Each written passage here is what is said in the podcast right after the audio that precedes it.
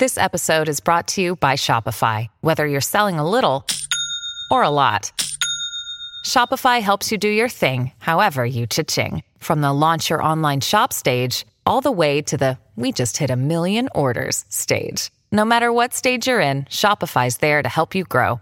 Sign up for a $1 per month trial period at shopify.com slash special offer, all lowercase. That's shopify.com slash special offer.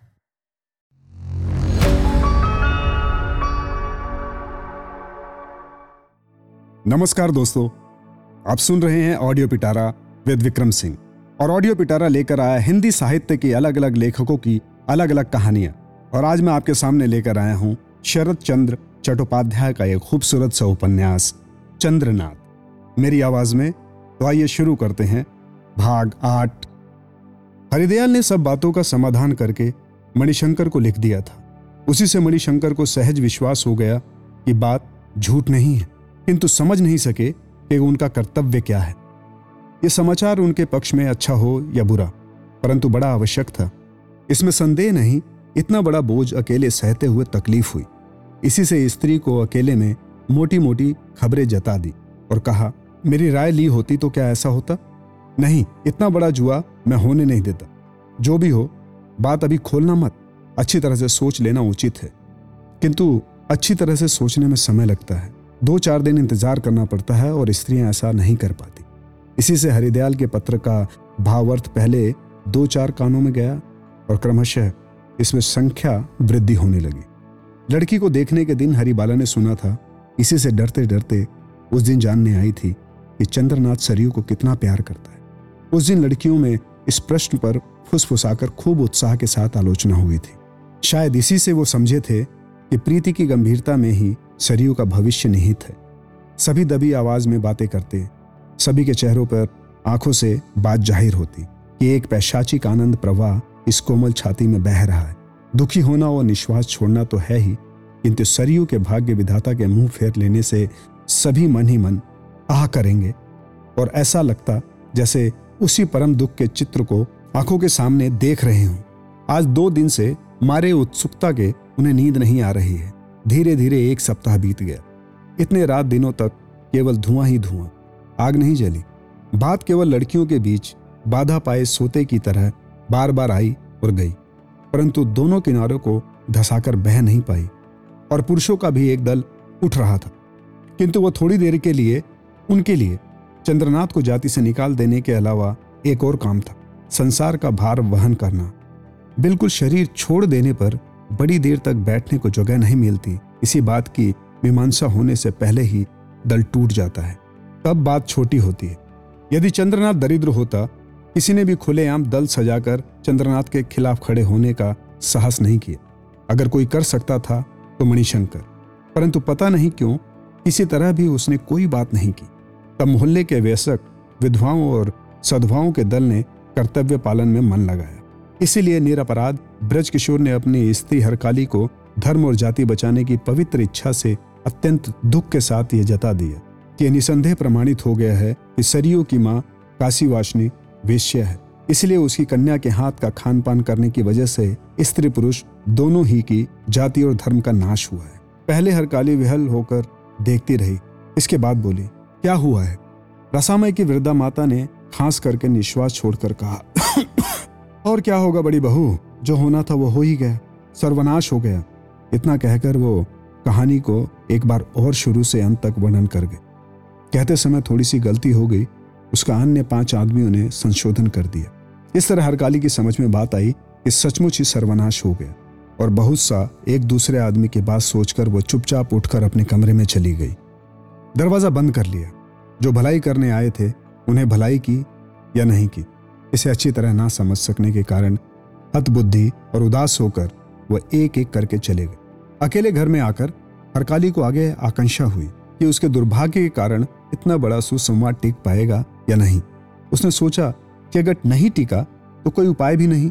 किंतु भाग्य यदि चमक ही गया है, यदि सौभाग्य ने इतने दिनों बाद सचमुच ही उसकी ओर देखा है तो उसकी बहन अभी बची है।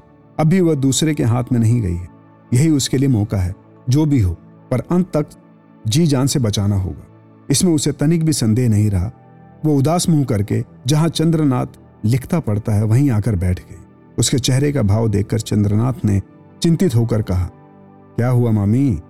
हरकाली ने सिर पीट कर रुदे गले से कहा, बेटा, चंद्रनाथ दुखी समझकर ही क्या तुमने हम लोगों को इतनी तकलीफ़ दी है?